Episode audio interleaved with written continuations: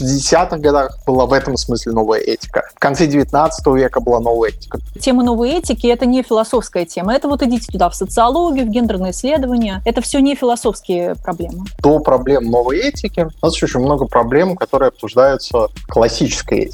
Почему здесь не нарушаются наши моральные интуиции? Машина массированно репрессирует людей. Какая перспектива? Я говорю о миллениалах. Ощущение, что угнетают их. Тема новой этики — это тема про власть. Вот если человек защищает нацизм. Это очень по-русски делать такой новый термин и наделять его негативными чертами. Где мои привилегии? И нам не важно ваше мнение. Это просто форма цензуры.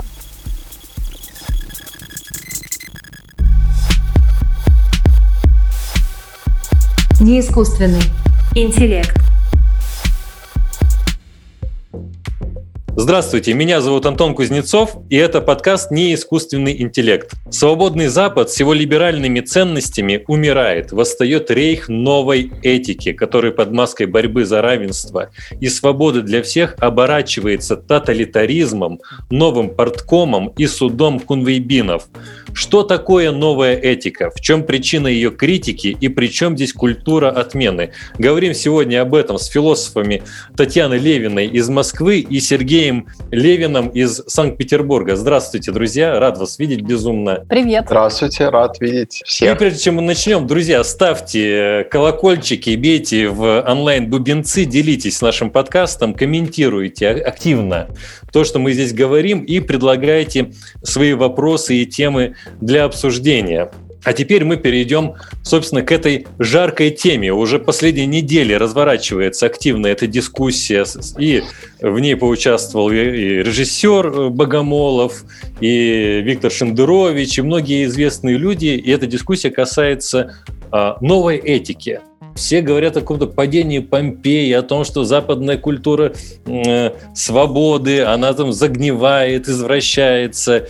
И при этом совершенно мало говорится о том, а что такое новая этика-то? О чем вообще речь? Чем так люди недовольны? Причем и консерваторы, и либералы. Таня, можешь сказать, пожалуйста, что понимать под новой этикой? Мне кажется, что под новой этикой нужно понимать систему новых этических норм, которые на самом деле связаны э, не, не то чтобы прям совсем-совсем новыми этическими теориями. Э, вот. Эти этические теории, в общем-то, их э, примерно можно назвать, э, и они не только левые. Например, э, это теория справедливости Роллза, а это 70-е годы. Э, это различные феминистические и инклюзивные этики. Э, Таня, Таня извини, да. инклюзивной этики, ну это вот э, что такое? Ну, этика инклюзии – это вот как раз э, история, связанная с включением различных разных совершенно людей в социум, тех людей, которые были исключены.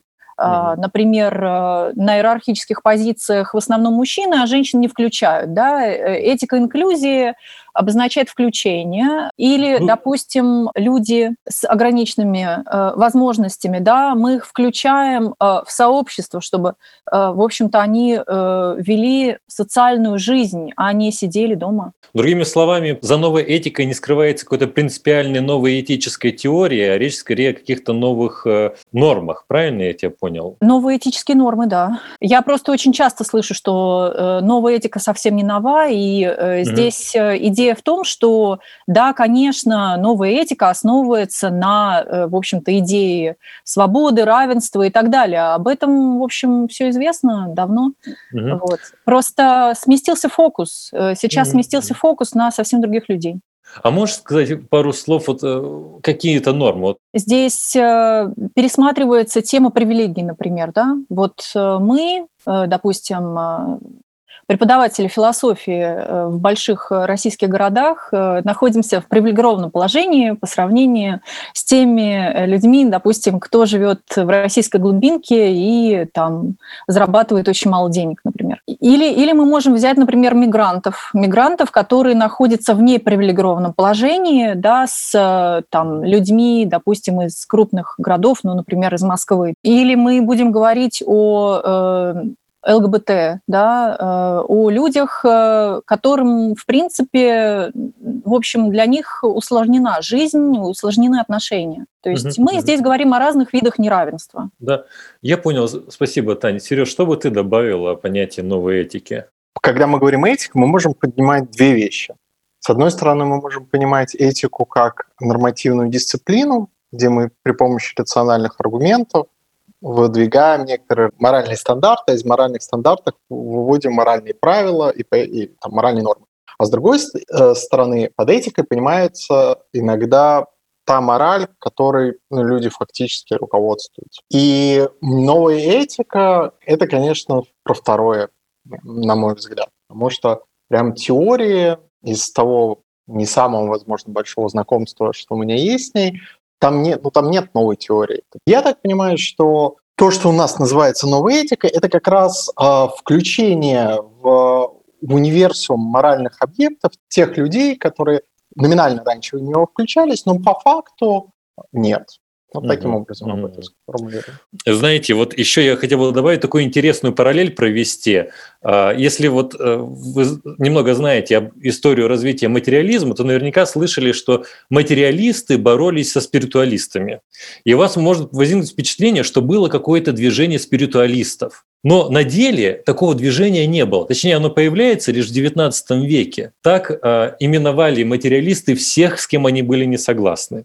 И вот термин «новая этика», он очень похож на то, как функционирует термин «спиритуализм», что часто люди, которые недовольны какими-то проявлениями, ну в России люди недовольны какими-то проявлениями той вот общей политики борьбы за равенство и права других людей, вот они используют этот термин просто для маркировки вот того, с чем они не соглашаются. И в российской повестке, мы вот с Таней обсуждали перед передачей, зачастую новая этика – это практически сборник того, с чем условно не согласны и российские консерваторы, и российские либералы. Вот что их раздражает в э, борьбе за права и равенство многих людей. Вот так, мне кажется. Здесь можно, у нас троякое э, понятие новой этики использовать.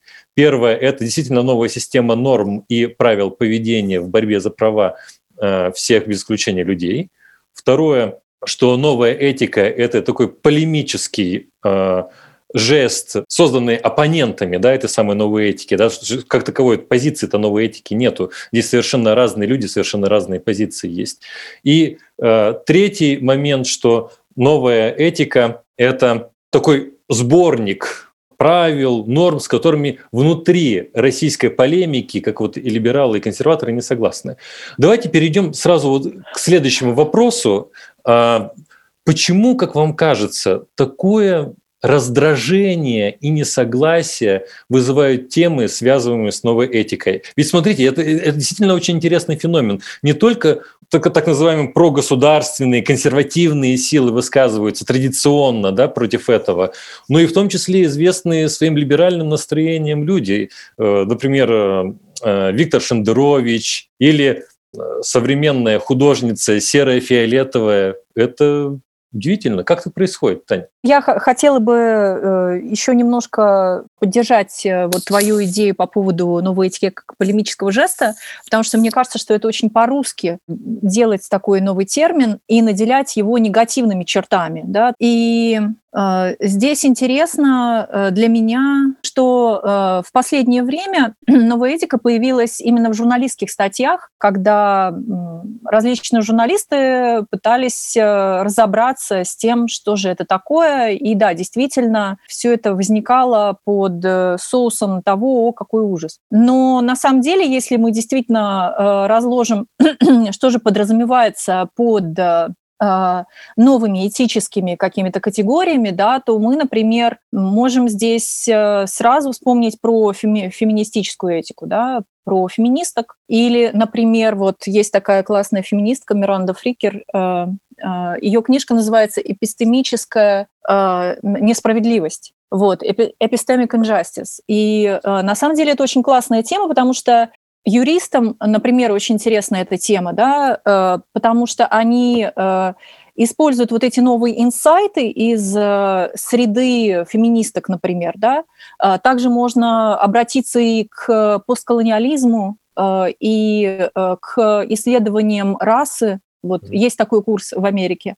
Вот, то есть эти инсайты оттуда можно брать, э, эту новую методологию оттуда можно брать и описывать э, процессы, да, которые происходят в мире, ну и, наконец, в России, потому что я считаю, что то, что происходит сейчас, это, наконец-то, докатились различные теории э, западные да, до нас э, и в большом количестве. Ну, Тань, ну все-таки вопрос-то остается. Как ты думаешь, почему среди разнообразных э, интеллектуалов российских новая этика вызывает отторжение? Какие здесь причины? Вот ты мне сама говорила, фемобком, портком, вот такие слова используют, да, что, например, мы сегодня тоже будем это обсуждать, когда против Джон Роулинг э, она там что неаккуратно сказала, вы, высказалась, да, и была подвергнута такой практике деплатформинга или культуры отмены. И э, многим кажется, что такая борьба за права и свободы, она уже фактически является отменой, собственно, самой этой свободы, самой этих прав.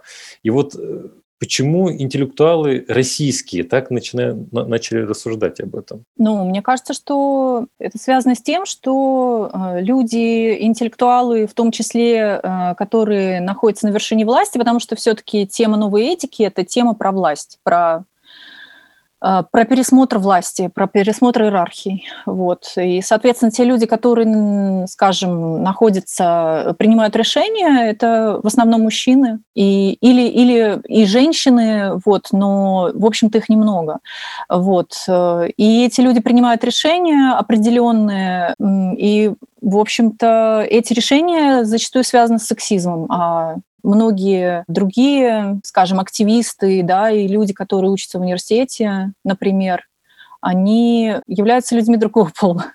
Вот, соответственно, они предъявляют, э, они задают некие вопросы этим людям. А почему, э, значит, там на высших позициях вот только вы? А почему э, мы не можем э, продвинуться да, за пределы этих иерархий? А почему мы не можем заниматься такими-то темами?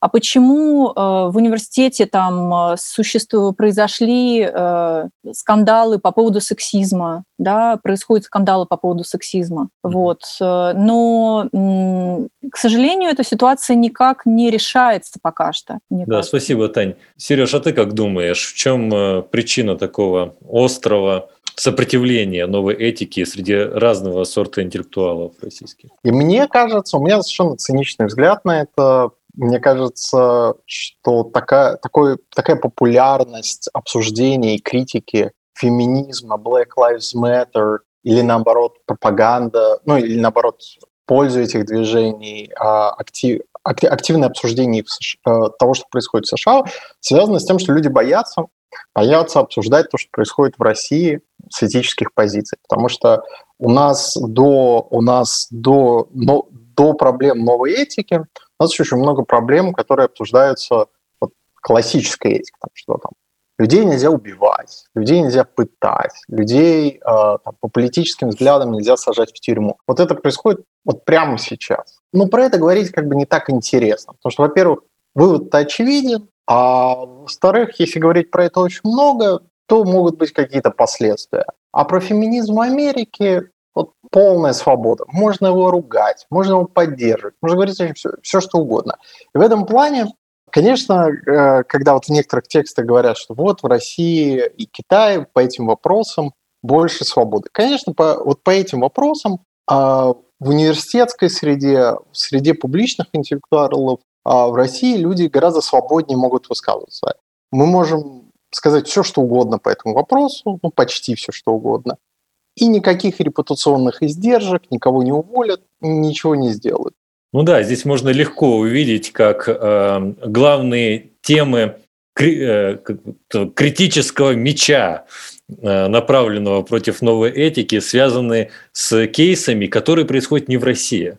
Конечно. Вот, есть несмотря на все обвинения в тоталитаризме новой этики, я не вижу, э, я вижу ее активное осуждение и обсуждение на Западе тоже. То есть там помимо cancel culture, о которой много говорят, культура отмены, когда просто оппоненту идеологическому э, закрывается доступ к площадкам, где он может высказаться, высказать свою точку зрения. Помимо этого идет же и обсуждение допустимости этого деплатформинга.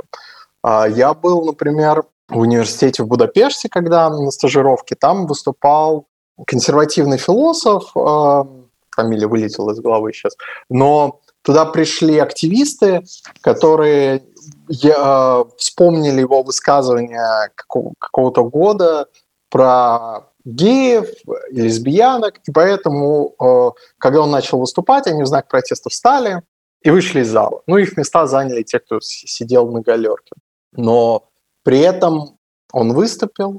Само выступление было совершенно бессодержательным, на мой взгляд, но я хочу сказать, что э, cancel culture не так страшна, как, она молю, как ее малюют.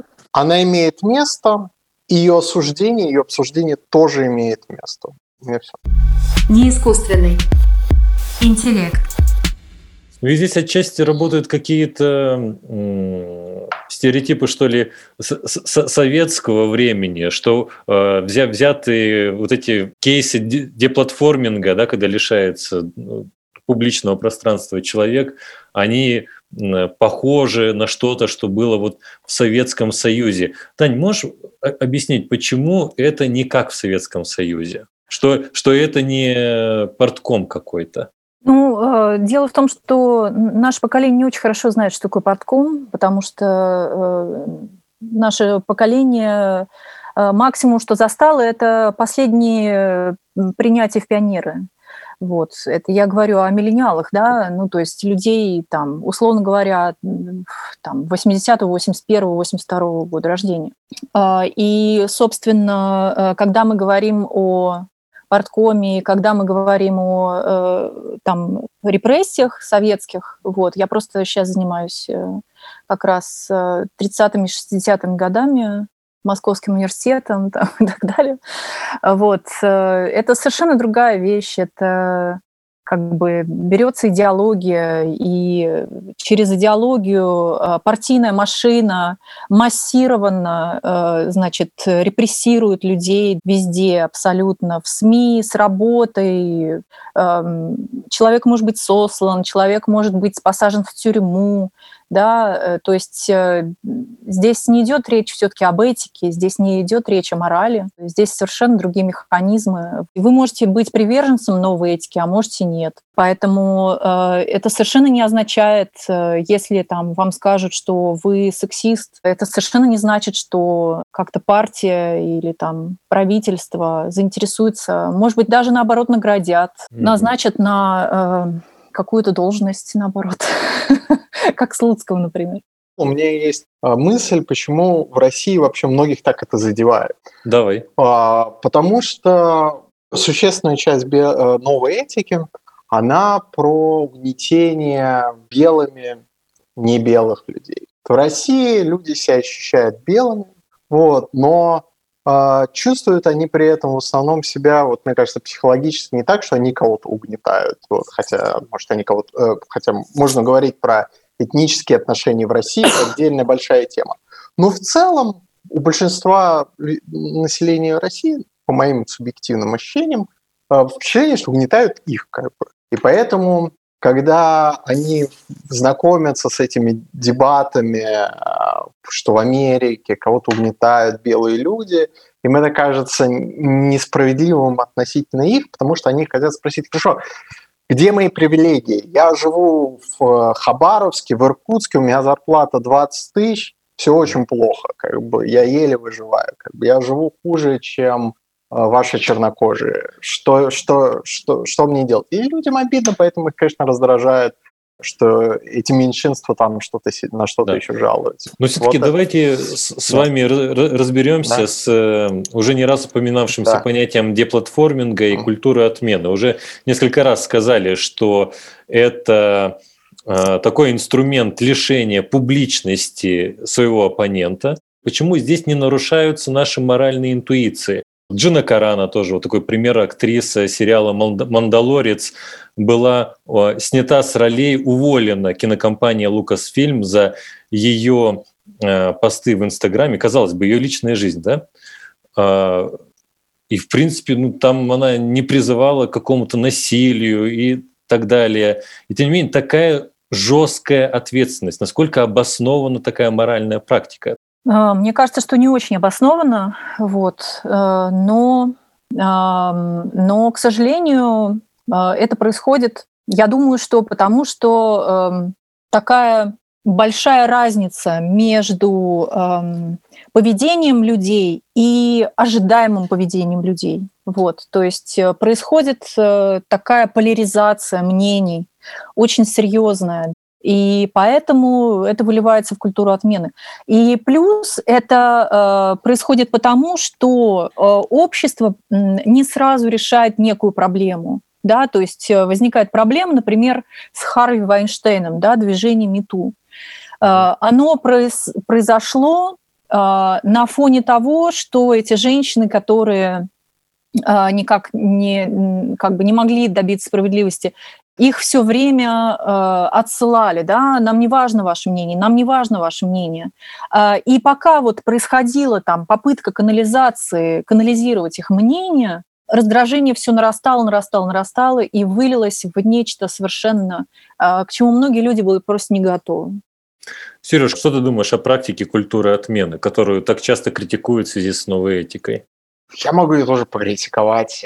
Мне, ну, то есть мне кажется, что это неправильная практика. А, на, вокруг нее есть разные аргументы, и эти аргументы часто бывают очень интересными. Но по факту, мне кажется, это просто форма цензуры, эта форма цензуры заключается в том, что вы просто, ну, как бы, если раньше были газеты, а, и вы запрещаете некоторые газеты, то сейчас, если вы человека исключаете из Твиттера, исключаете из а, каких-то медиа, а, запрещаете, не приглашаете его в университет, совершенно непонятно, каким образом он будет высказываться. Понятно, что он может завести блог в интернете, но мы все понимаем, охват. То есть медиум определяет во многом послание, то есть если вас никто не слушает, это совсем ваше послание звучит по-другому.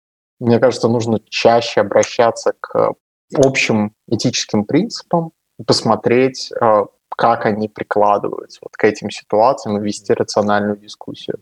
Но рациональная дискуссия, она э, возможна, если мы позволим разным точкам зрения высказываться. Почему философы никак не влияют на новую этику сейчас, не вмешиваются в общественный дискурс? А, я отвечу, э, потому что э, философы в основном существуют в институциональном пространстве, в пространстве институтов, в пространстве университетов, да, э, и эти люди сейчас не свободны. Вот. Эти люди не могут высказываться по всем вопросам, о которых они думают. Я приведу просто свой пример э, э, того, как я начала заниматься э, феминистской философией, будучи философом в России. Э, я, э, в общем-то, была под, подвержена неким стереотипам, которые, ну, как-то вот очень глубоко во мне сидели.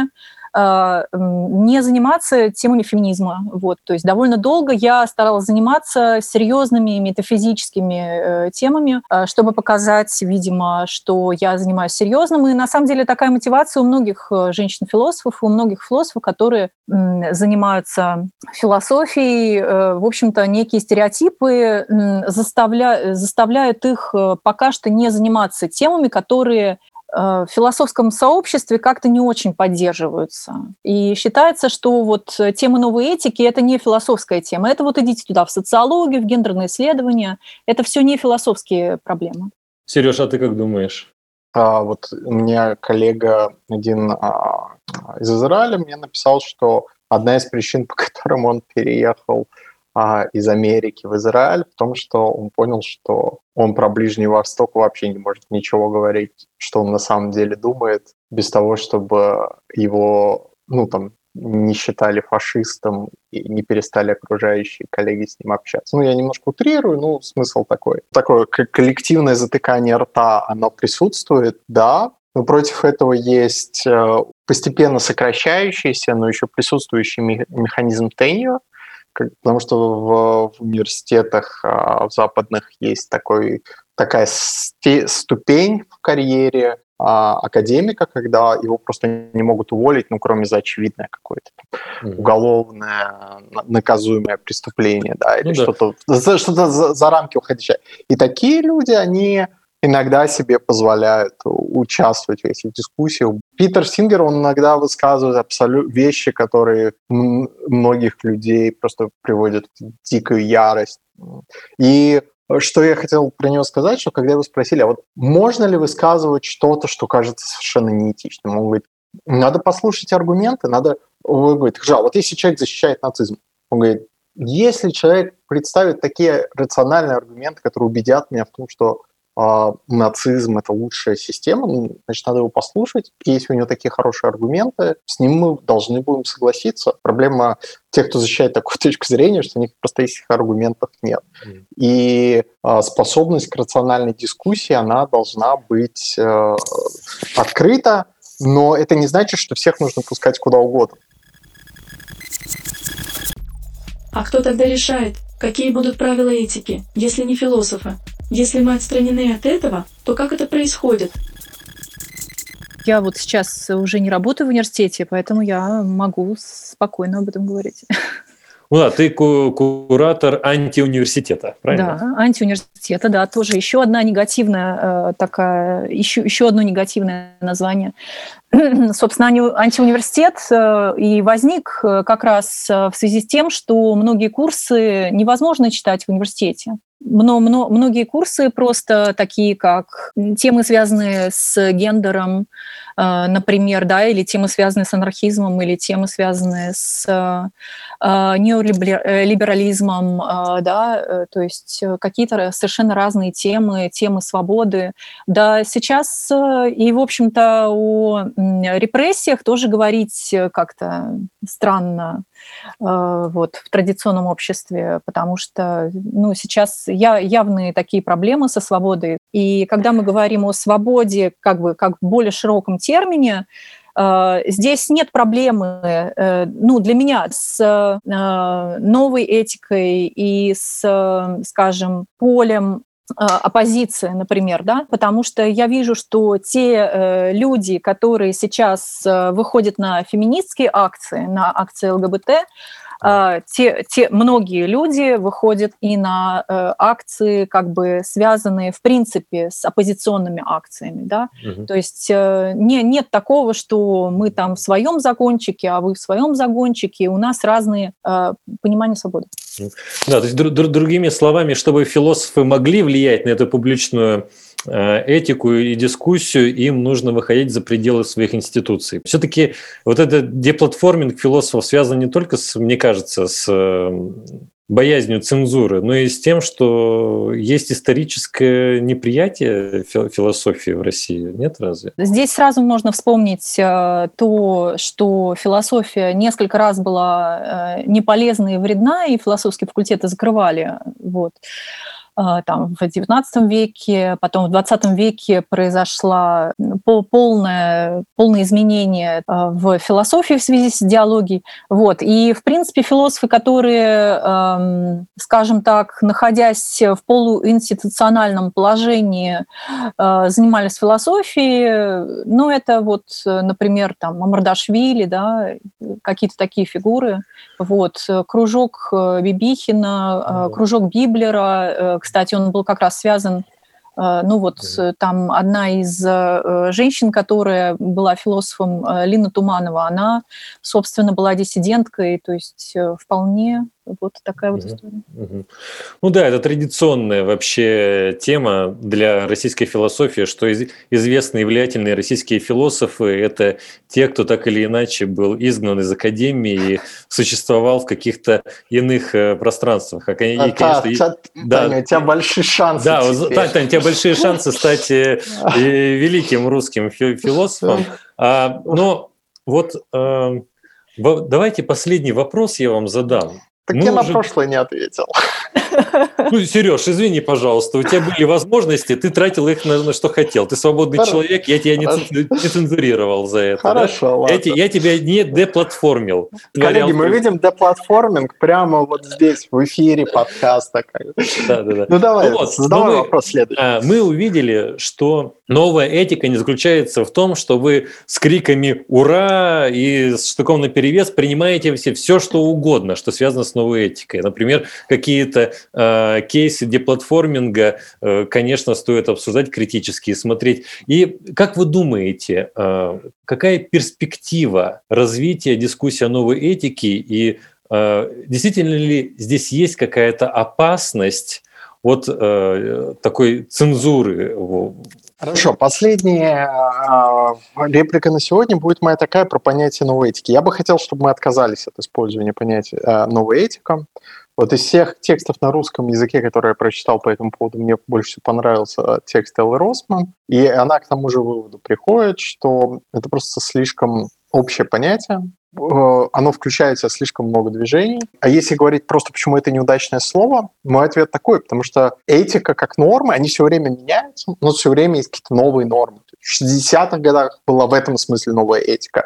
В конце 19 века была новая этика. То есть каждые там 20-30 лет у нас какая-то новая этика. И в этом смысле это просто неудачное слово, а, которое, оно, оно во- во-первых, а, его можно применять к любым а, новым этическим правилам, устоявшимся в обществе, а во-вторых, оно отсылает нас к какой-то нормативности, как к этике, как к нормативной дисциплине, чем она не является. Поэтому мне тоже это не нравится, потому что а, у нас в философии, в этике есть какие-то свои, а, свои термины, и мне не нравится, когда публика приходит и начинает их а, необдуманно использовать. Мгм. И говоря про Россию, плюс обсуждение новой этики для России позитивной, для- именно для философии, в том, что а, за время советской власти этика была в загоне, потому что марксистская ленинская философия, там не было никакой этики. Ну, то есть она была, но это совершенно все несерьезно. И она, этика никогда критически не воспринималась, кафедры этики не были сколько-нибудь существенно влиятельны. И поэтому внимание к новой этике, возможно, приведет к тому, что этика, вот классические этические концепты у нас будут восприниматься, а всем людям, которые писали, ну, почти не всем, но большинство российских текстов на русском языке про, про новую этику, которую я прочитал за последнее время, хочется, и людям, особенно, которые не пишут, а просто обсуждают это там в Фейсбуке, передачах, хочется им посоветовать э, что-то минимальное узнать по классической этике, по старой этике, вот, познакомиться, там, что такое деонтология, что такое этика добродетели. Вот. Узнайте эти, эти термины, а потом уже рассуждайте про новую этику. Ваше, и тогда а, обсуждение будет гораздо более содержательным. Строгий какой человек ты, Сереж. Э, Может быть, от независимого исследователя мы услышим мягкие нотки. Таня, что ты скажешь? Э, мя- Мягкие, ну не Да знаю. нет, Ну, э, на самом деле, я считаю, что новая этика – это символ. Это символ нехватки, это символ отсутствия. Символ отсутствия чего? Того, о чем, собственно, вот и Антон, и Сергей говорят. Отсутствие э, тех теорий, э, обсуждение теорий этических в публичном поле. Вот. Соответственно, э, обсуждают, да, кейсы, обсуждают кейсы, пусть дальше обсуждают, мне кажется, да, но действительно не хватает теории, действительно не хватает аргументативной практики. И мне кажется, это то, над чем нам и нужно работать. Вот у нас есть замечательные коллеги, которые читают этику, у нас есть замечательные коллеги, которые читают э, критическое мышление, вот, ну, я имею в виду Горбатовых, вот, э, и э, я думаю, что настала пора для э, других курсов, э, курсов, связанных э, с в общем-то, философией феминизма, философией инклюзии, э, философии э, ра- расовых проблем, да, э, чтобы давать людям э, как бы больше подготовки для участия вот в таких дискуссиях, чтобы делать э, обсуждение этих проблем более экологичным, и чтобы действительно вот э, эта полемика, она привела все-таки к теме профилактики, да, профилактики, ну вот неэтического поведения, да, потому что мне кажется, это очень важно. А, ну, в общем, это и э, в, в обществе у нас такая есть проблема, а, что у нас э, отсутствует, ну, почти, да, эм, профилактика эм, преступлений, да, и у нас есть огромная проблема с темой домашнего насилия, вот, которая просто игнорируется э, там на, пока что на уровне властей, вот. Ну, я думаю, что благодаря эм, вот теориям, благодаря а, аргументации обсуждение выйдет на новый уровень, подрастут новые люди и действительно убедят общество, что это действительно э, весьма необходимые э, вещи, которые помогут достичь более свободного общества. Вокруг новой этики продолжаются острые дискуссии. С ней связывают новые практики борьбы с дискриминацией. Например, это культура отмены, когда человека лишают возможности высказываний на публичных площадках. Поэтому часто новую этику связывают с угрозой свободы слова и либеральным ценностям. Но философы с этим не согласны, потому что сама новая этика не означает никакой позиции. Это выдумка части российских интеллектуалов, под которой объединяется условно все, что им не нравится в борьбе за равные права на Западе. И в основании этой борьбы лежат не новые, а классические этические установки о равенстве и справедливости, которые сохранятся даже если все станут роботами, как я. Дискуссия вокруг понятия новой этики указывает на болевые точки в обсуждении этических проблем равенства в российском сообществе и требует активного участия философов.